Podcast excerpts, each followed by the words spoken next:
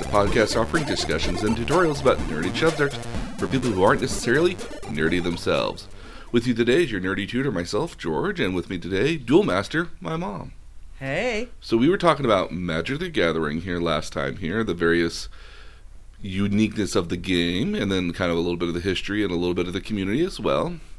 And over the week, over this last weekend, we got to play some Magic, and um, I of course have had we've had a chance. We had this wonderful box of Magic the Gathering that, if you're kind of just interested, it's thirty bucks, and it's got five different decks in it that are all very well designed and very very good synergistic elements to it. We played a few of them. And um, I think it's a great way to just kind of get started if you're even just vaguely interested at all, if only just because it's got enough in here, and at thirty bucks, it's not going to break the bank. I think, really. Well, and plus, plus you have enough actually to start with, you know, a couple of friends and and get it going. Um, And the- these are like pretty easily modifiable too, so that if you wanted to go and get like a booster deck and you found a card you like, you could add that to these decks um, to help you out.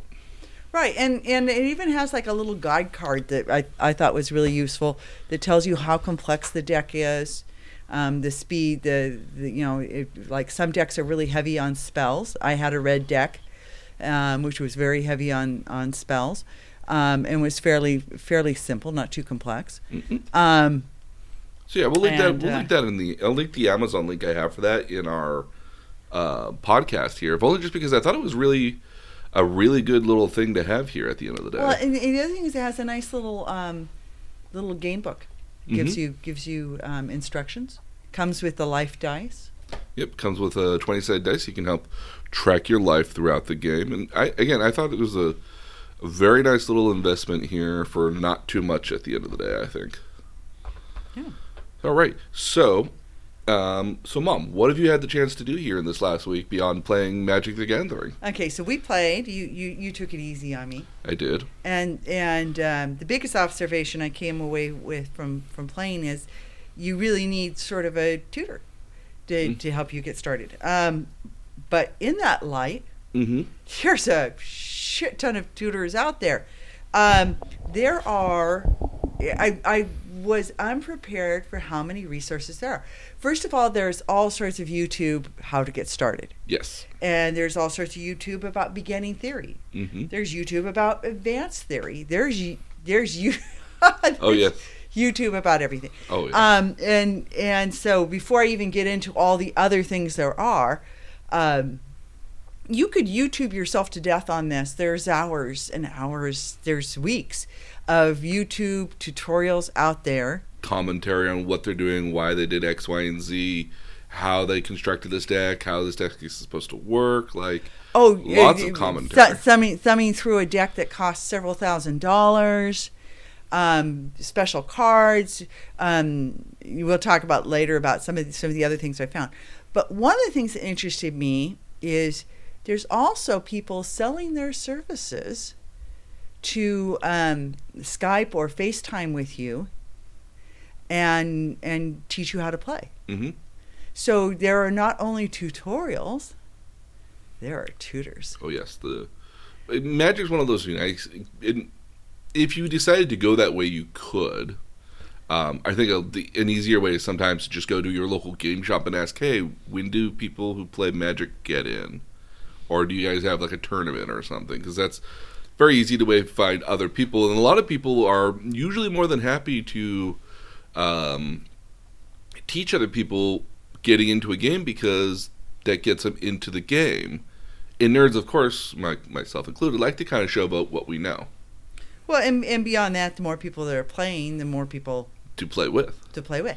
So, um, so I found just there's just resources galore. hmm Um, the problem is there are resources galore, and there's a ton of jargon and trying to understand. I, I found myself. I printed. A, I, I printed a glossary of terms. I mean, look how many pages this thing is. You got to have at least a good 10, 15 pages there. Yes, minimum. 14 pages. It's 14 pages of just, uh, just glossary terms, and it doesn't even have some of the terms I had questions about. So, so, um, like, like I never knew there was a chomp block. which is to block with a creature in order to preserve your life total, even though yours will be the only creature dying in the exchange. Yes. So, so there, there's a bounce to return a card to it. They're just all These different terms, and these are different terms that have come up throughout the history of Magic's different expansions in order to help either change the game in subtle ways or make um, new ways of playing the game, especially for people who in and again they're very short one word sort of terms because it's intentional to convey the meaning of what they're trying to say without having obviously to say so much because again if you as you notice the cards half the card is art the other half is the rules Well, and the rules aren't always like like what's an S SRCY? a scry Yeah. Uh, yeah, S C R Y. Yeah. Um, which is which is to to lift a card and then place it on the bottom of your deck, which serves the purpose of knowing that you can't play it, um, but knowing that you might come across it on the bottom of your deck. yeah again some cards i mean sometimes it says that you scry three cards but you get to keep one of them so you get to like Right. pick the top three cards look at them and then pick one of them sometime and and we might be getting the, the terminology wrong because i'm going to let you guys in on the fact i don't play magic the gathering Well, you play well enough to be able to. I, I know enough to be able to play it. If you were to ask me like complex rules and like even in even in some of the rules we were going through, I had to read up on them and Oh, which brings me to another to another. Okay, so so uh, first of all, I would suggest anybody starting out print a glossary. There there are I found six different glossaries out there. Um, I I printed one by Reid Duke who has a lot of different stuff out there, and this is um, I found this on level one, um, which I found was a good resource.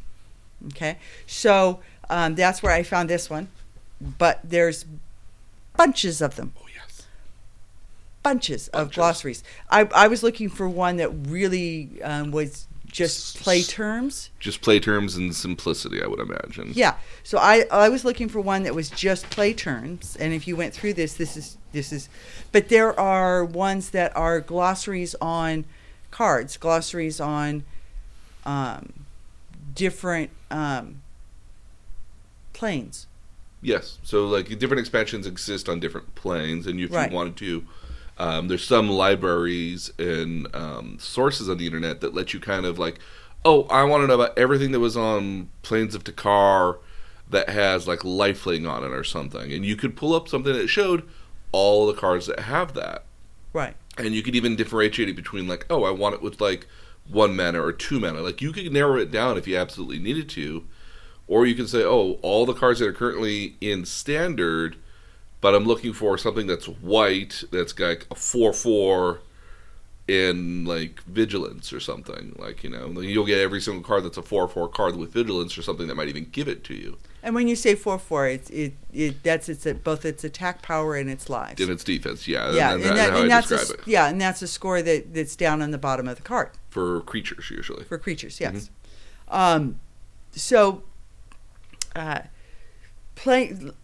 We'll back up and talk about the experience of playing the game. hmm It struck me a lot like chess, where the first five moves are set up.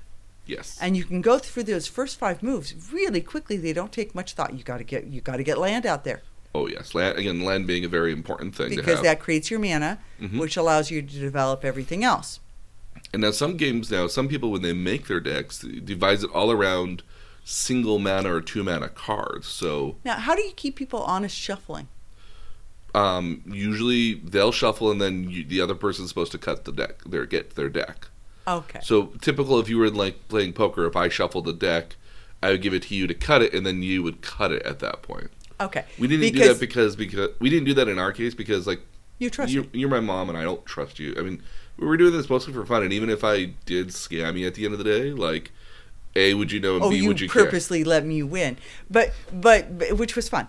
Um, so it struck. So the things that struck me, um, typical game, half hour less.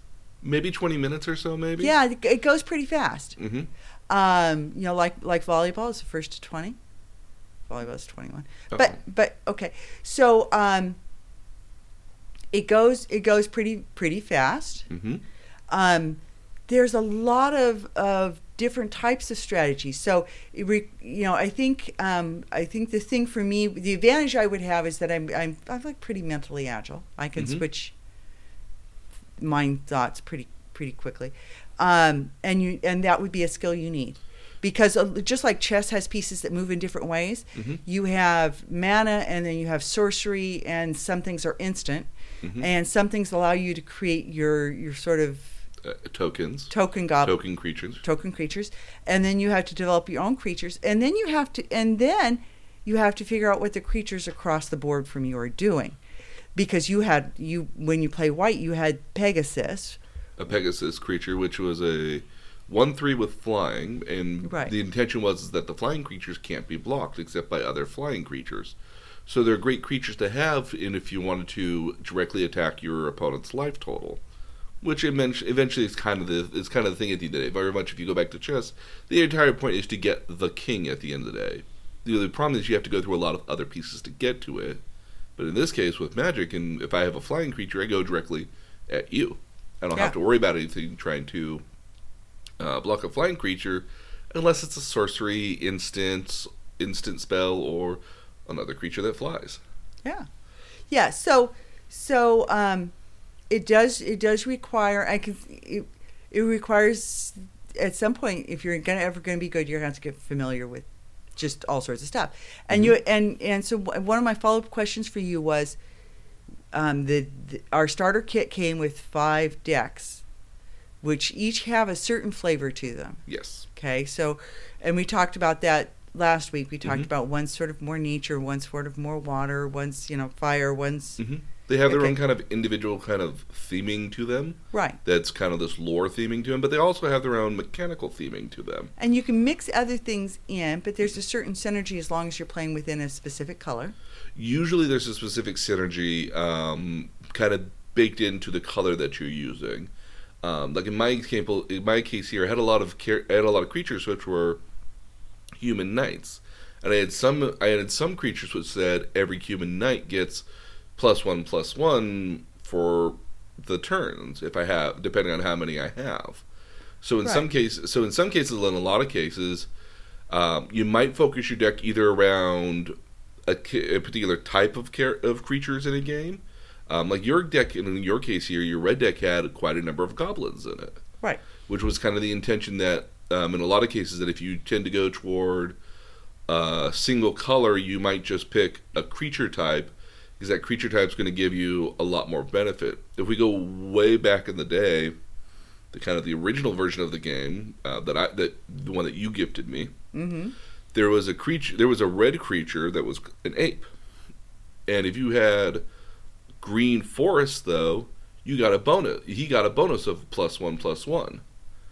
So in that case it would have been ideal to have both a green and red cards in your deck if only just so that way that one creature would get plus one plus one in a synergistic fashion now if i didn't have it it's a regular creature but if i didn't have green in that deck that regular uh, like silverback gorilla i think it is would just be a regular silverback gor- gorilla without any plus plus or minuses to him without the green forest. So there's some, you know, in a lot of cases when it comes to just like if you just want to play like a black deck, you might just focus on like vampires.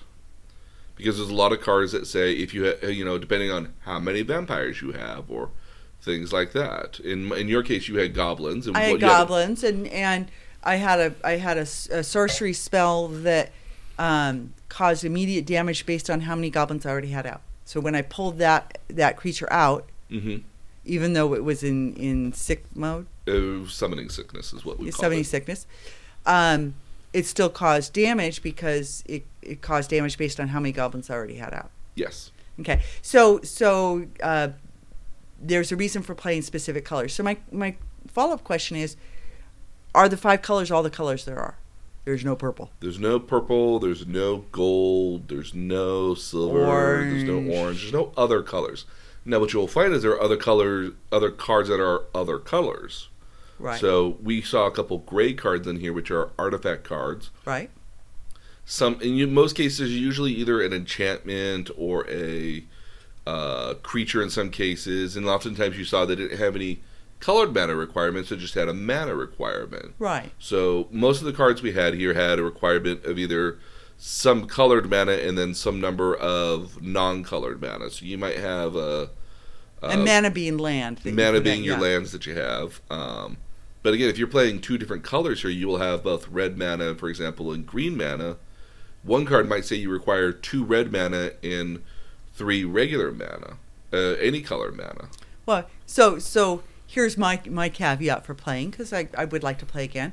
Um, I'm sticking with one one color until and I a lot get, of people do. I, get- I get good with this. A, a lot Um, of people do find themselves enjoying a singular color in most cases. Right, and and I kind of got used to the idea because at one point we switched and I and you played a different color. hmm I play, yeah. So initially, I was playing a white deck and Mom was playing a red deck. Deck, yeah.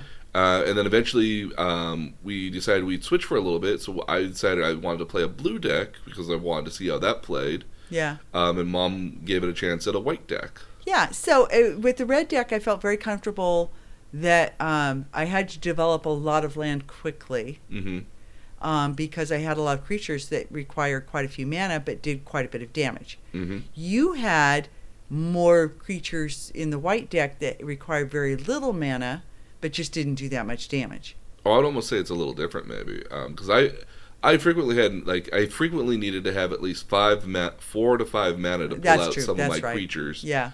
Um, but then it would be the only thing I could do. So a lot of the time I was very starved for mana. You were never starved for mana. At I any was never starving. Yeah, and I had and and I I was really proud of myself because I I like like figured out how to use my one of my sorcery spells Oh yeah, no, no, you did a, really a- well. Yeah, and and I I could like pull out all this mana and then just however many mana I had was X on my sorcery card, and that's how much damage I did. So, so what mom did at one point here was that she had um, these goblins that did um, two tar- two target damage every time you played a sorcery spell. Right. And so mom plays a sorcery spell, which is this great fireball sort of thing. Um, she's got like, I think like 10, man- 10 or 11 mana out at this point. It costs two to start it up, but every additional mana after that is damage that you do. Yeah. So mom in this particular case for me just decided, okay, well, I'm going to not only, um, oh no, you had nine mana out. So you did nine mana out, You yeah. said not only did you do like just seven damage with all that fire with that single fireball to me, your goblins each did um, also got to do an extra two damage well. So I took eleven points of damage, and then the goblins went and attacked me, and I got even more damage. So I ended up taking about like thirteen points of damage at the end of the day.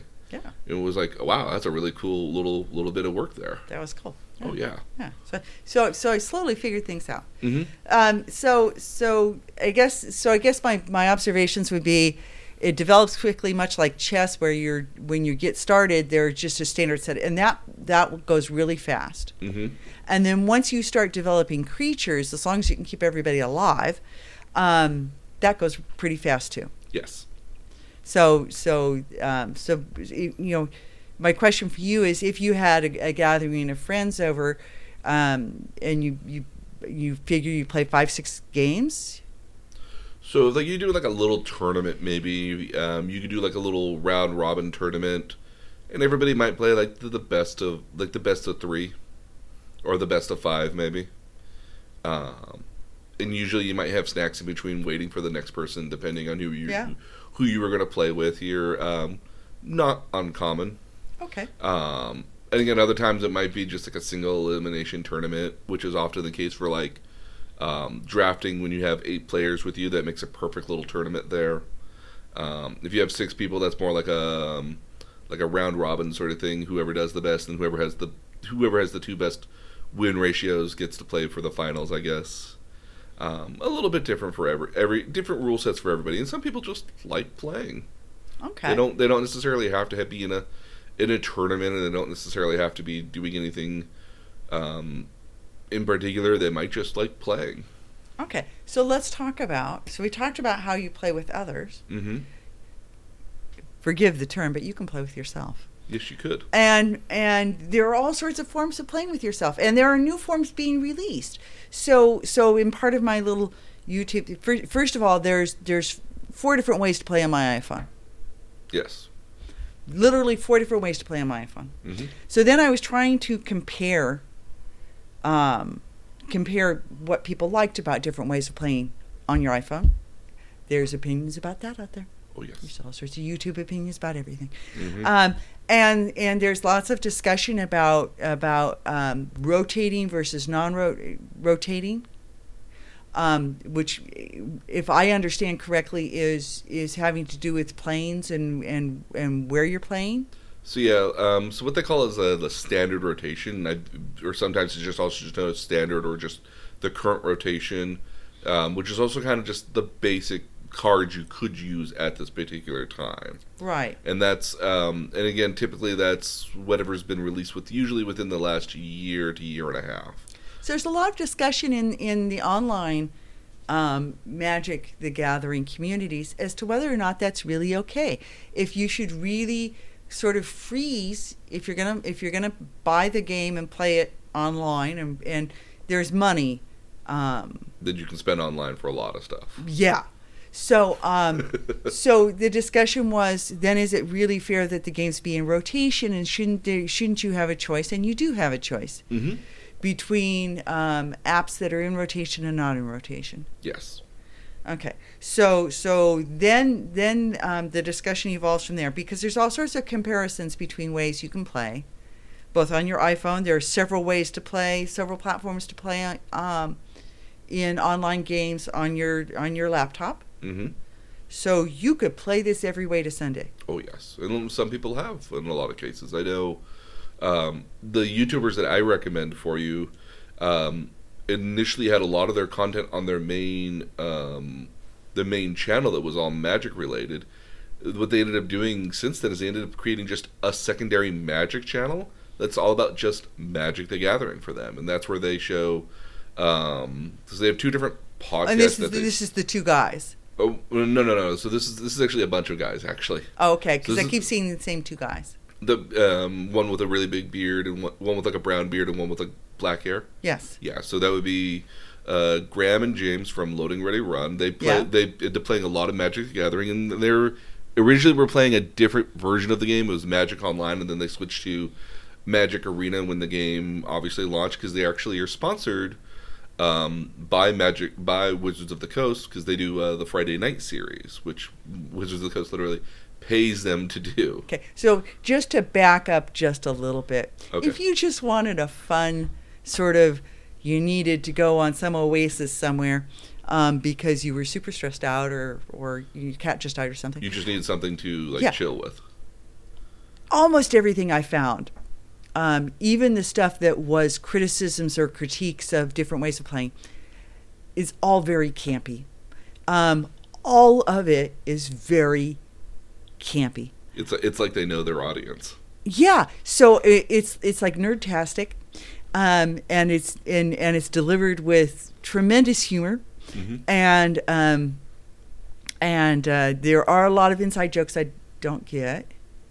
Which is fair. I mean, I watch a lot of Magic. Uh, when I watch Friday nights, even though like I know who these people are in this contextual world, because these are not who these people really are. They're playing Mm-hmm. Right. characters. They're Right. playing.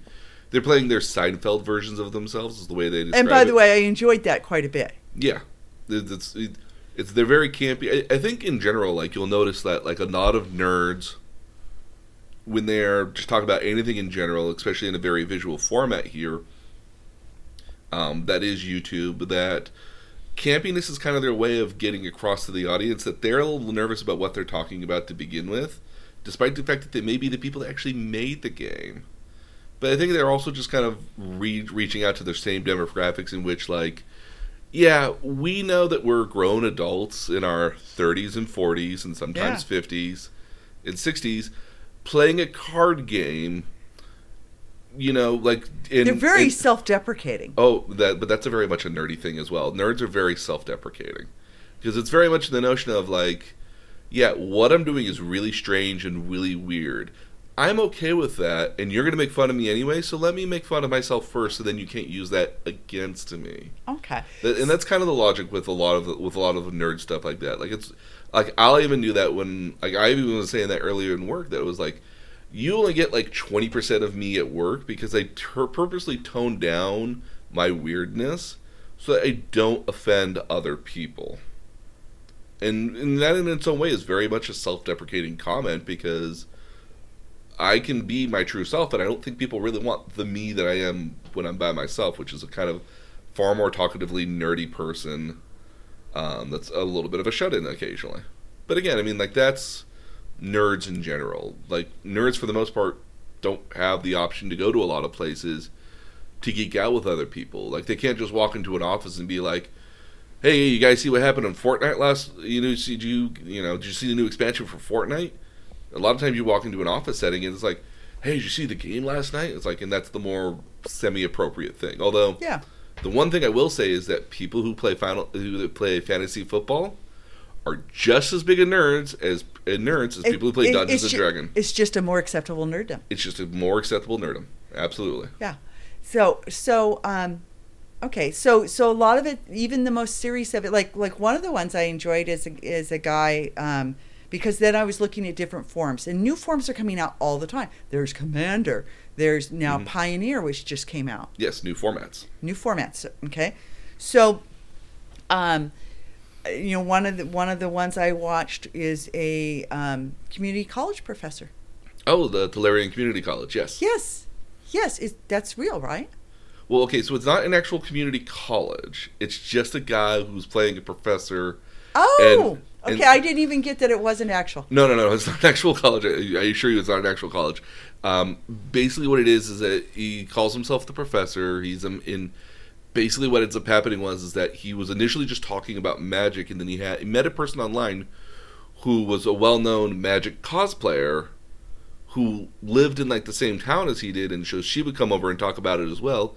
One day, she came dressed up, and they were like, "Hey, why don't we do a little bit here?" Which became the Tolarian Community College, which is a place in one of the different planes of Oh, that's why I was getting. Okay, so so that's back to my earlier comment. There are a lot of inside jokes I wasn't getting. oh no there's a lot there's a lot of inside jokes it was obvious a joke was being made, Mhm. but um, okay. So I liked him a lot. Um, I found him. he's very fun he's very interesting he's very honest and he's very He's very straight understand. up and easy easy to understand, and he doesn't use as much jargon. No no um, and really and doesn't. when and when um, he talks about something, um, you get enough explanation. Mhm. I got I got enough explanation I could catch on to what. So so one of the things I listened to was um, he did a whole whole twenty minute thing on on Pioneer, which just came out on the twenty second of October, Mhm. new format new format. And um, and he was talking about the advantages and disadvantages, and and um, and that's where he, you know he's he's talking about well it's it's um, the it's not a game in rotation, and he talked about the advantages of that, but then he talked about banned cards. hmm Okay, so so he talked about he's he's like somewhere in the middle. I never was clear where he stands on it. Because he talked about the advantages and the disadvantages hmm of banned cards, and um, and so as I understand it, so you'll have to correct me here. hmm Um, the the issue is that when you go into new formats, some cards will break the game yes and they'll break the game because they won't work correctly with whatever that online format is. You may have paid money for that card and you have an investment in it and you know how to use it. Maybe you've even designed parts of your deck around it. But when you play it, because it's an online game and the online game has algorithms, it'll break the game. Well, um, not just in the game. So, um, when, when the notion of like a banned card, what, what that often means is that sometimes two different mechanics don't work. Work. Well, mm, they do two different things. Sometimes they work too well, or sometimes don't, or sometimes they do things that break the game. So these are often Yeah, and he talked about it in both directions. Sometimes you can create because you have a, a card um, that if, if it's not banned, and these are cards that worked in, in previous versions, hmm um, if it's not banned, it can interact with a new card in a way that makes you so powerful that you're unhappy. I mean, not actually, but in, in theory. It, it, yeah, the notion is that like if you play these two cards together, they let you basically have infinite turns, so the other player can't play it all. Um, I once encountered a person, and there's actually a good episode about this where a guy basically basically has a card that says you the next guy skips his turn. You get to play. You get to keep play your own turn. Oh. Again, it's called time warp. Okay. And the notion is, is that um, you play this card, the next player skips his turn, you get to start your turn all over from the beginning again. oh, and you just keep replaying the card. You and there's another card that lets you keep, re, you know, you put that in your graveyard. There's another card that would let you bring that back out of the graveyard, and if you and you can have up to four of them in your deck, and you have four of these other cards in your deck. Which So is why you need somebody else to cut your cards because you could easily stack your deck. you could very easily stack your deck. Now, in a lot of cases, what people will do now um, is that they will buy sleeves for their cards. So these are uh, card holders that are very flimsy, that so you can't Yeah. tell which cards are which at all.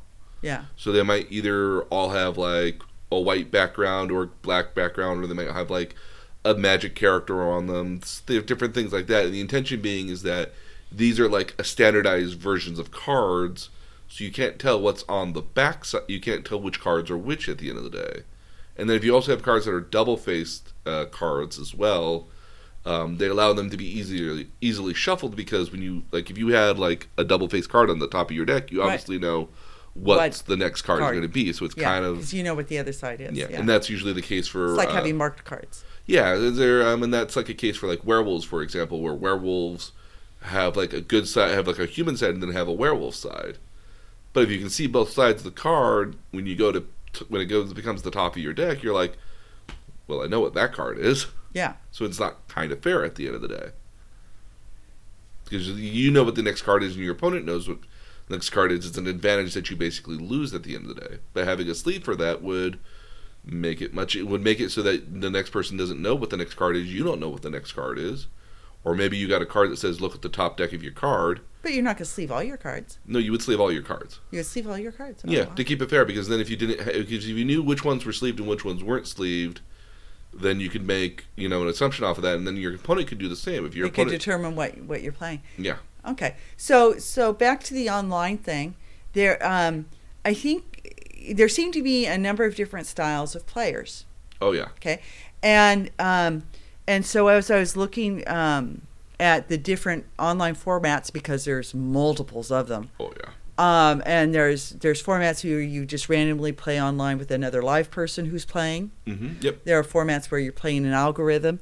There are um, So this is Magic Arena that we're talking about. Yes. Okay. Yeah, right. I'm sorry, Magic. Well, but but there are other formats uh, also on iPhone. There are there are Mm-hmm. formats. There are there are formats. Yeah, like I, I remember when I was But doing, arena is, arena is certainly where the most information on YouTube is available.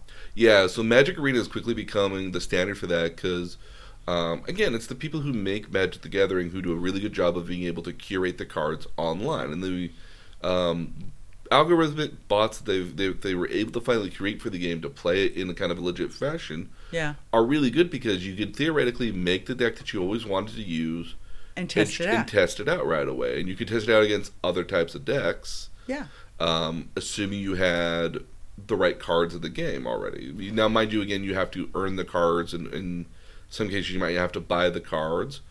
But if you're playing Magic to a certain degree in which you are um, playing professionally, you, you, it'd probably be worth it to you at some level to even just to be playing online because it's continuous practice and it's you know it's knowing what's honing it. honing your skills. It, it's like your father playing the chess computer all the time. Yeah, yeah. And in that case, yeah, and and eventually you would get these cards anyways through playing through playing the online game because it rewards you for playing with Right. more cards, which Okay. makes you keep wanting to keep going and going, which is such a, Yeah, a, it's a self-feeding, a Yeah, self-feeding cycle. Yeah. So, um, so I would suggest that anybody who's looking on, uh, looking at uh, either a, a mobile app or uh, an online um, Variant of the game. game, um, I would suggest you go out there and and read or listen, watch some of the critiques. Mhm. Again, the the gentleman with from the community call, yeah, The Tolarian Community College, the Okay. professor. um, he he gave what I thought were the most succinct,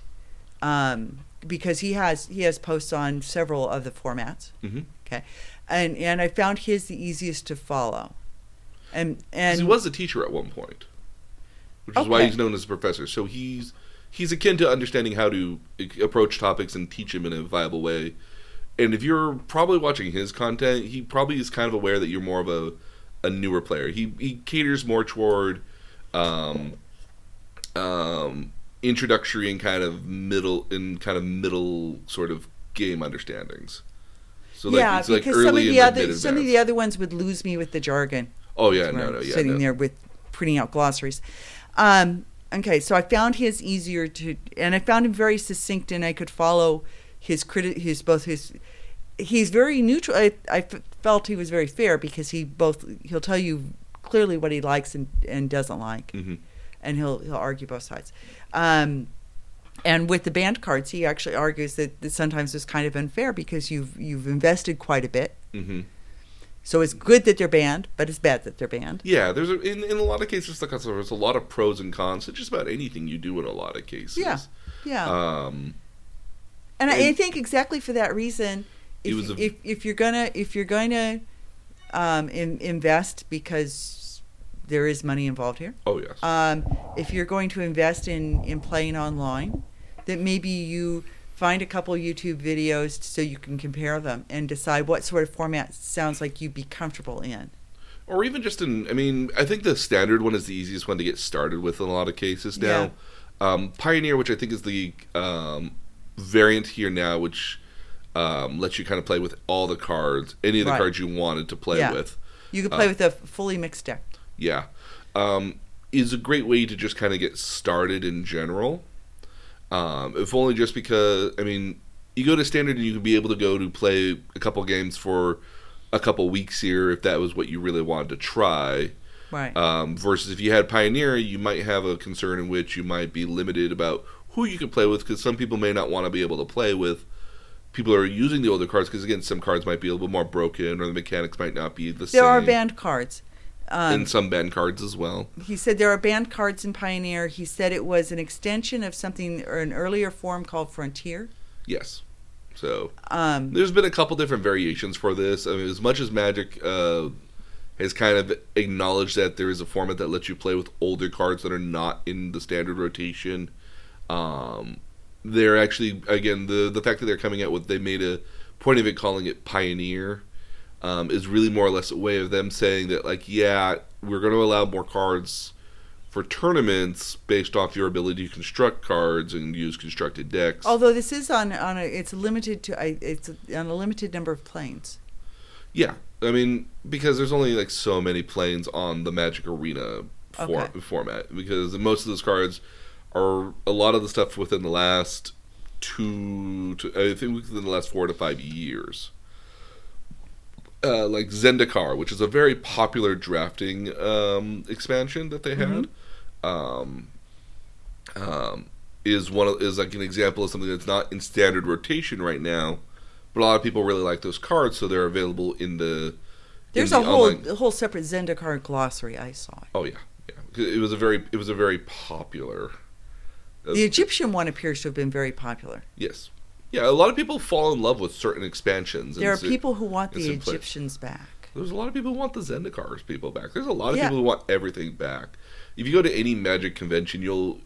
One of the creators made a point of uh, walking the floor, and other people obviously know who he is. It's uh, um, Rose Wa- Rosewater. I forget what his first name is. I only know him from Robo Rosewater, which is an Okay. online, which is an online generator that generates Magic the Gathering cards based off random collections of rules that it just kind of spools together and, and creates out of like whole cloth. And what's interesting about it is, is that like the art in the background is the same all the time, but they're different variations. So like you might have like a wagon wheel, which is like this card is not a really well created card. We know that, but it's a card that we created from this generator. And then you have ones that are like computers that are like computer rooms from like the 60s and 70s. is like this is a much better card. It's a much more created card. It's betterly generated from our system. And then you have other ones that are like networky. Like these are actual cards that you theoretically could use in a game that we created. So that's how I know it. But uh, the creator basically made a point of saying that like, yeah, a lot of people came up to me today and told me that I should probably go back to every plane that ever existed and they should bring back every card that ever existed at one point but not in that particular way. Like they said oh we should go back to zendikar oh we should go back to you know this other plane or we should go back to this other plane. So it was it was so there are um so many different Online personalities that are Yeah. just out there, and In- again, they're just realm. playing Magic the Gathering in either a card format or or on the game. Or well online. arenas arenas very popular and, and and people genuinely like all the options that you have and you have in arena a ton of options Mhm. It's it, again i again if you if you want to play an arena go watch some youtube because you'll find out which options you want to take it's going to be eventually one of those things that I think at the end of the day that um, when you go to actual tournaments, like they're not even going to have the cards anymore. That they're just going to have the game up because the game will have all the rules built in, built into it. You're not going to need a judge, and you're going to pull your pull your cards because you can build your your own arena deck and or even at worst, the game creators can literally curate the game. To, Oh, based on a deck, based okay. on either deck types or like, oh, you're in this version. You're in so you draft a deck you are sealed in some cases or drafting like uh, they're they're working on drafting right now i don't know if they've figured out how to put that in just yet but Yeah. But i think that's one that they're working on trying to get in because they've they've had other variants of that in the magic online version that did have draft in it Okay. Uh, So so arenas evolve seems to be evolving quickly. Um, did you get to try arena out at all I I did. did you get through the tutorial at minimum I got through the tutorial. and the tutorial i think is a really good example of here's kind of what to expect when you're playing the game I got a little overwhelmed when I started trying to play. yeah I- Okay. it, it it can be very it's, overwhelming it's a lot at one time. So I, I finally went, okay, okay, enough for today. So I got through a deck creation, mm-hmm and I'm red. Yeah, Big okay. surprise. That's okay. Um, I like my little goblins. They're good goblins. They're good boys. Yeah. Um, so I got through through um, creating the deck, but then I by the time I, I finished that process, I was like, uh, okay, I'm Done for now. yeah, I'm I'll done for come. now. I'll come back another day. Yeah, I find that sometimes in, in Magic the Gathering can be quite can be overwhelming for people who are not used to it all that Yeah. often. And I don't think that's a, necessarily a bad thing. I think it's a good sign of that how well the game is just naturally created that you can have um, kind of not necessarily even concerns, but just variations on what ends up happening most days. you have so many options. Yes.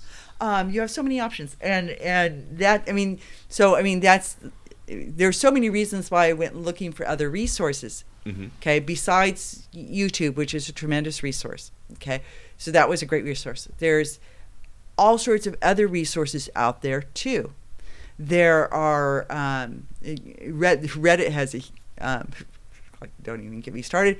Um, Oh yeah, well, well, yeah. mind you, but that's true of anything on Reddit, though. Okay, so that Yeah, yeah. Reddit, Reddit. Reddit's Yeah. Reddit's a rabbit hole that if you really wanted to know, like, how much HP does this one guy have in a game and what are his exact abilities, you'll get like 15 posts on Reddit that are just like, yeah, this is how much this is how much life this guy has. This is how you beat it if you're this character, this character, this character. If you're Oh. using this abilities, there's all there's there's rabbit holes st- on rabbit holes. Okay, so there's whole so there's all there's all sorts of things out there that aren't just podcasts or or uh, vlogs.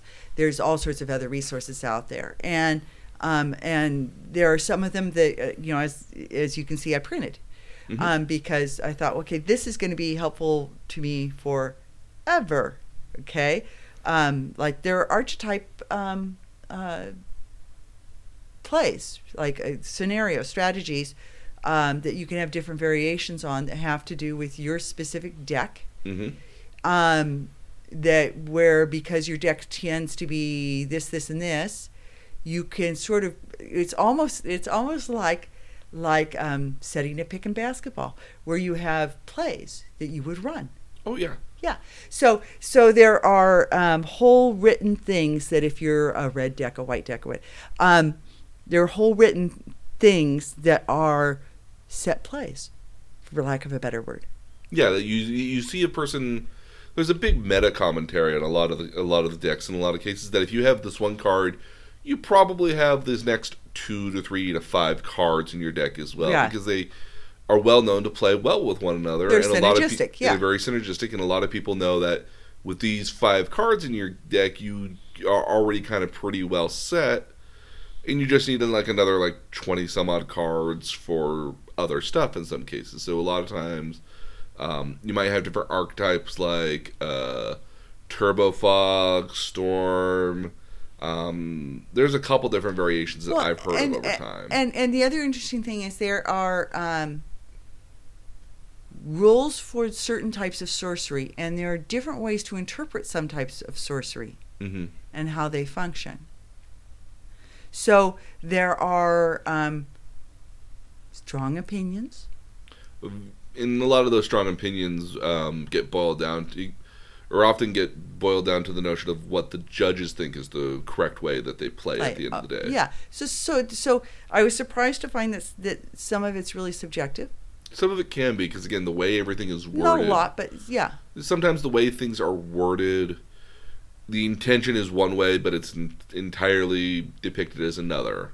Yeah. and it might be that you need like a, I I would maybe example it to like uh, construction in your case because it's kind Yeah. of what you're in that oh you need to have three feet for these walls three feet of what between the next wall between the next entrance three feet above above- Well, okay. So people say I have a six-inch slab on grade. Okay, how many inches of base rock? How many in, uh, how many inches of compacted soil? What is your compaction rate? Yeah. To to what SBO standard? And and and um, and what is the psi in your concrete? How much rebar do you have? And and all of that is a slab on grade. Uh, So. Um, there's layers into there's it layers into it. So I, I totally. in your case literally yeah literally. Uh, but but layers in, in in this. So i um i was amazed by the number of online resources. Oh yeah. Okay so tremendous uh, online support. The other thing that really impressed me was that um they they seem to have a number of different channels for new releases and new releases seem to be like an every 10 days once a week sort of thing. Releases of of small not full full on releases but releases of different elements bonus packs um you know different um their arena seems to be very active in um releasing content and releasing it kind of over a longer period of time. So it always feels like you have to be on there to see what the new thing is coming out on it. And they'll send you email. Oh yeah i've I would- quite a bit of an email I, I I would suggest you have your own sort of Gmail account for I, Arena. I, I, I, I have a separate email account. One is my personal account, another one is my gamer account, where all my gamer and stuff filters through, and it's an email address I almost never check because it's all I usually always highlight it for stuff that I don't usually go to check very often. That that that Gmail account is just full of spam and updates for games that I don't play anymore. Yeah. So so it would uh, one of the things that's that struck me was um, you know if if you're in arena, um, you're go- you're going to get all sorts of notices about different things. There are um, uh, it's, it's reminds me actually a lot of my my I, I'm a Starbucks rewards member because I drink coffee, and um, and they send me like every other day. A new t- notice about oh here's a new tomorrow, coffee drink. yeah, or- yeah. Well, on Thursday, you know, there's happy hour. You know, if you bring a, um, it's two for one after two o'clock um, on on uh, frappuccinos, and you have the same sort of thing within arena, yeah. um, to some extent, because you have have incentives to want to keep you logged on, come Yeah. back every day. Oh, we're doing something special today, so you wouldn't want to miss it. Like stuff. Like that. There's like a lot that. of that but then there and so so there's a lot of that within arena but I, I even if you weren't in arena there are releases um, much like the pioneer release there was Mm-hmm. command commander So Commander is one of the formats that they have. okay um, so there was a major commander release just a couple weeks ago hmm um, so there's a lot of um, support a lot of well not support a lot of um, engagement Yeah, Wizards Wizards of the Coast I think is one of the very good um, companies that does realize that um, that their community is a small is while it, while it seems like a very big community online, it's a very large number of people that play the game. That a lot of their community is not going to be able to go to their big conventions. A lot of their community is not going to be able to kind of exist and not play without playing with like the five to six friends that they play with. Um, and so I think it's very much they've very much understood that they that if you take care of your community at the end of the day by constantly giving them stuff to do in it or uh, new stuff to fu- to new stuff to constantly coming out, that they stay engaged um, rather well. And I can tie this back to some online games because I'm primarily an online game player. That um, some games go stale after a while because people stop playing it because they've been playing the same thing constantly for the last four or five months and nothing new has happened. Um, Fortnite's actually a very good example of this, where Fortnite's actually release stuff every about month and a half to two months, new stuff that happens in their game frequently and and constantly to the point that a lot of people, oh, if it gets stale in two months after what we're doing with whatever thing we're doing right now, oh, in another two months something weird is going to happen again, and so I don't have to worry. You know, like I'll just either stick it out or I'll just come back in a month after if I've gotten tired of whatever this current version stuff is. Well, and, and there are lots of people who theorize that that's why the planes change so often. I, I, I would imagine that's probably the case too. That a lot of times the planes change because um, it's re-engaging your your your community and whatever new stuff is happening. It's also a chance to sell your community on more stuff. I was going to well. say there's a there's a lot of commentary on the monetizing of the game, oh yeah, but I mean I think if you're going to keep it alive and vibrant, you have to monetize the game. and and, and, and this also goes back to my notion of um, just in general of Japanese animation is that I found that like back in the day people pirated a lot of anime not because it wasn't available in the West but because it was much easier to get it by pi- by pirating it because if you were watching a current show right now that got licensed here in America people would stop producing the con- would stop uh, producing it the the sub the subs for it Yeah. but then you would wait about a good two years for it to actually to come out in America, and then you'd have to actually buy it. And by two years from now, you may not be interested in whatever show that came out two years ago, especially if you had actually just pirated it and watched it. You know, like what was the what would be the reason of watching it again, except for nostalgia? Well, and I, and I'll actually take it to a different place, and and you'll you'll wince at this. Um, there was a game. There were several games actually in um, in Facebook that were extremely popular. Farm Farmville being one of them, hmm and they had a a, a spinoff of Pioneerville or something like that. Um, and those games simply aren't played anymore, Nope. and um, and they've pretty much gone away. Um, and uh, you know, a lot of that is that that it got, I think, stale. It certainly, I think, it got it got a reputation for costing a lot of money because people were accidentally spending money they didn't know they were spending. hmm Um, but um, but uh, you know, I think you see see trends um, like Candy Crush, which I I think I knew a number of people that were playing, but I don't know that many. We can Um, continue to play it anymore. Yeah, or Words with Friends, which I thought you know I had a number of friends who were playing, who aren't playing anymore. So um, I think that there's a shelf life to games unless you do this. And and I would agree with that in a lot of cases. Um, That's I- probably a bad analogy, but Well, not- no, no. I think it's a very good analogy that a lot of games simply just do not exist anymore, especially online games that are very much bent about the social interaction or the ability to kind of interact with other people. That unless you're constantly engaging with the community or doing stuff in the community, that you simply just wouldn't play it anymore if that wasn't around. And um, and as a person that's been a long time proponent of online games, especially when it comes to the nature of um, MMOs and um, other online games. That what's yeah, an MMO? oh, that's what we're talking about next week. Oh, okay, So okay. um, the MMO, I mean by massively online, uh, massively multiplayer online games. Okay. And this is going to be in in, in Magic. There, in Magic Arena could be an MMO at one. It could be considered as an MMO. I actually know what it, I actually cause, because when your um, younger brother was like ten, he was playing one, and Mm-hmm. I insisted upon being on when he was on because I didn't. I, I was concerned. he was about, also much younger.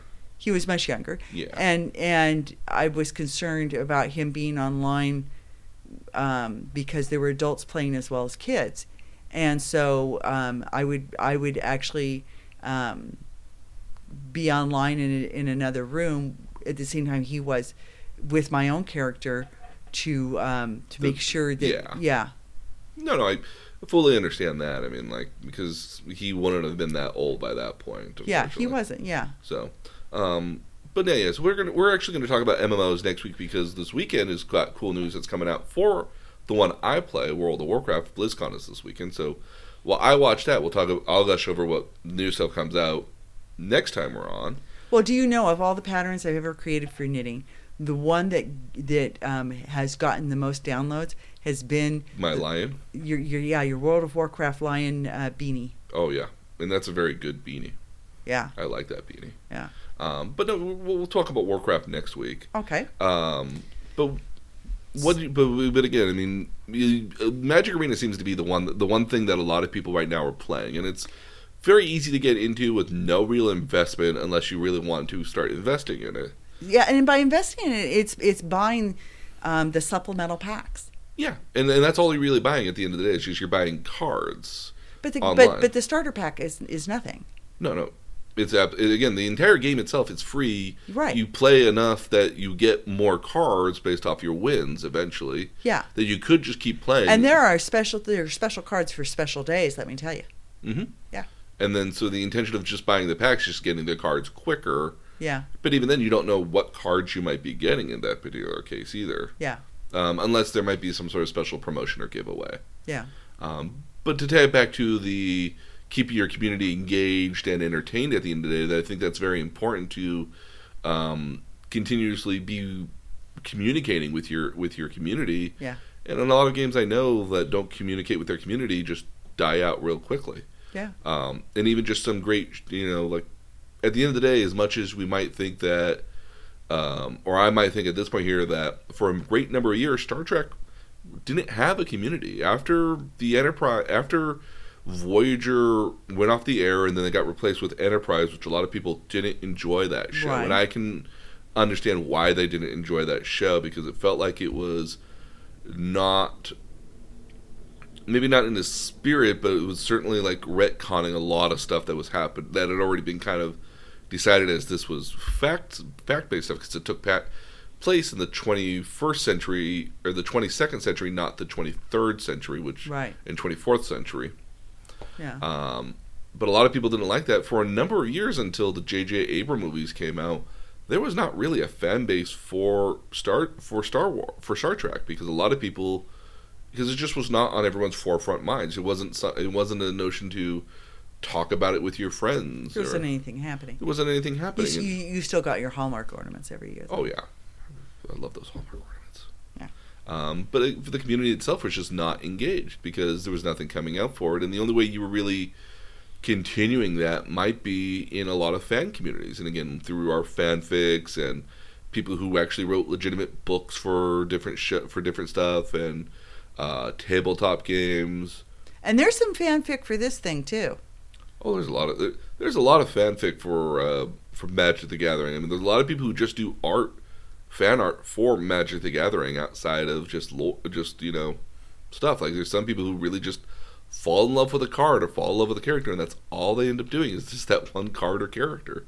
So yeah, so if you want to engage with this, there's like a lot of ways to do it. I was really impressed with that. What I actually find very interesting and is not actually just so much the game, but so much as just trying to follow the story. Like there's a YouTube channel, and I'll have to try to find it again that told the story of Magic Oh. the Gathering through the different expansions and told like the legitimate like I actually did find this. lore story it, it it's it's like two hours. for just like one expansion.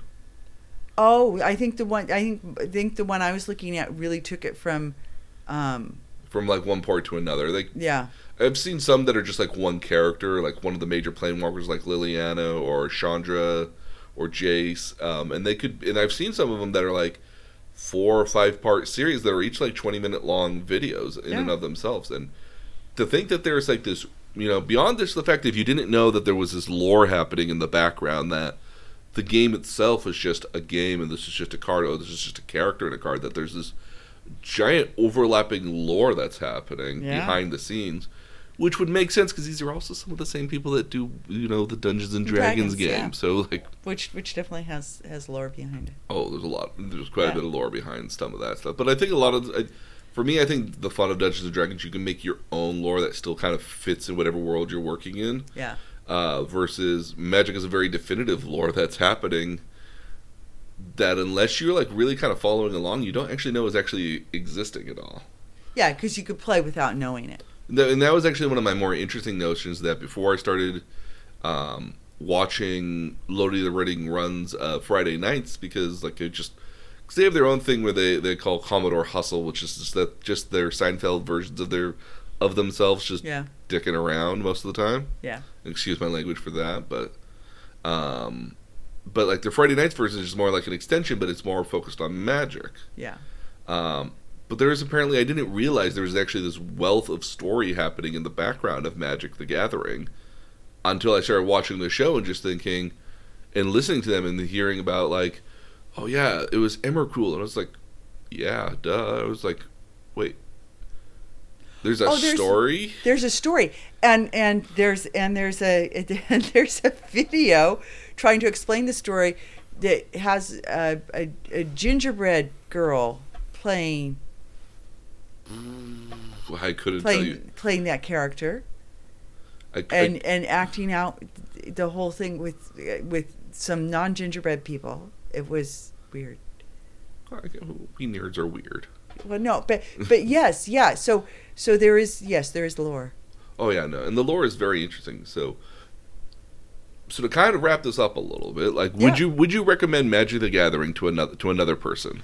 Yes, if you were looking for um, a, a strategy game, because there's definitely a lot of strategy involved in it. Mm-hmm. Um, I like the things I really liked were that it, it moves briskly, and, and we were playing somewhat slowly because I was still learning, but it still moves bri- briskly. Yeah, you can So play. You so can- you're not obligating yourself to a, to a tremendous amount of time, and it looks like if you're playing an arena, you're you're not obligating you you're playing for like a 20 30 minute time period.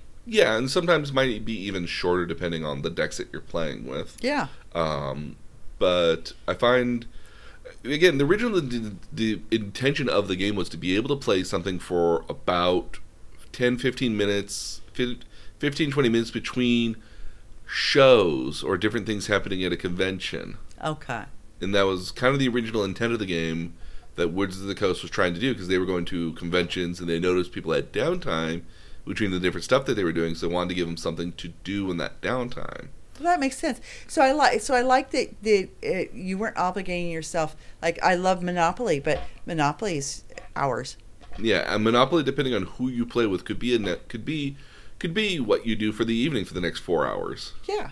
So I like I like the idea you can um until somebody until somebody until inevitably it's like one person leaves and then everyone else is until one person kind of like ends up losing the game and everyone else is just like I got okay. my I got my hotels in Park Place. I'm not losing. yeah, and then everyone else is just like okay, whatever, let's move on. Yeah. Let's go. Yeah. Let's all go do something Yeah. else now because one person got you know, and then but there's always the two people like no no we're gonna we're gonna win this thing. We're going to the end. We're going to the end. and going then to the like, And then everyone else is like, all right, we're gonna go watch Seinfeld. You guys continue having fun with yourselves, whatever. Yeah. Yeah. So I mean, so a couple people could break off after Thanksgiving dinner, Mhm. and and go play in the other room, and still not lose lose the rest of the evening. Could still have pumpkin pie.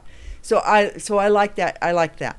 Um, the downside for me, um, and this is this is talking about sort of the overwhelm factor um, in arena and things, is that you um, it would take you a while to familiarize yourself with the cards and how to best use them. Um, by the time we played the third hand, I was getting getting kind of the hang of it. hmm Um, but um, how to use the cards because they are synergistic, um, and you you want to to play them certain things in combination or have certain things set up for when you draw. Such And you might hold card. on to a card until the most advent time to I use held it. on to that sorcery card until I knew I was going to just blow And you then- out of the water. And with it. again, when to know when to use the cards and when to Yeah. when to play them and how not to play them. And and I, I think the reason I'm not really big into Magic the Gathering is that as much as I could strategize and play the game, and I do enjoy playing Yeah. the game, yeah. my mental problem is that I need to know what all the cards do because I need to know either A, what I'm playing against, B, what I am going to play against, and if I want to build my own deck, I want to know where what cards to use, what cards not to use. Right. And that comes a lot from just playing the game. Eventually, you would figure this out by just playing the game for a long period. There, there's a But you- level of familiarity you, you need to have in order to do it well.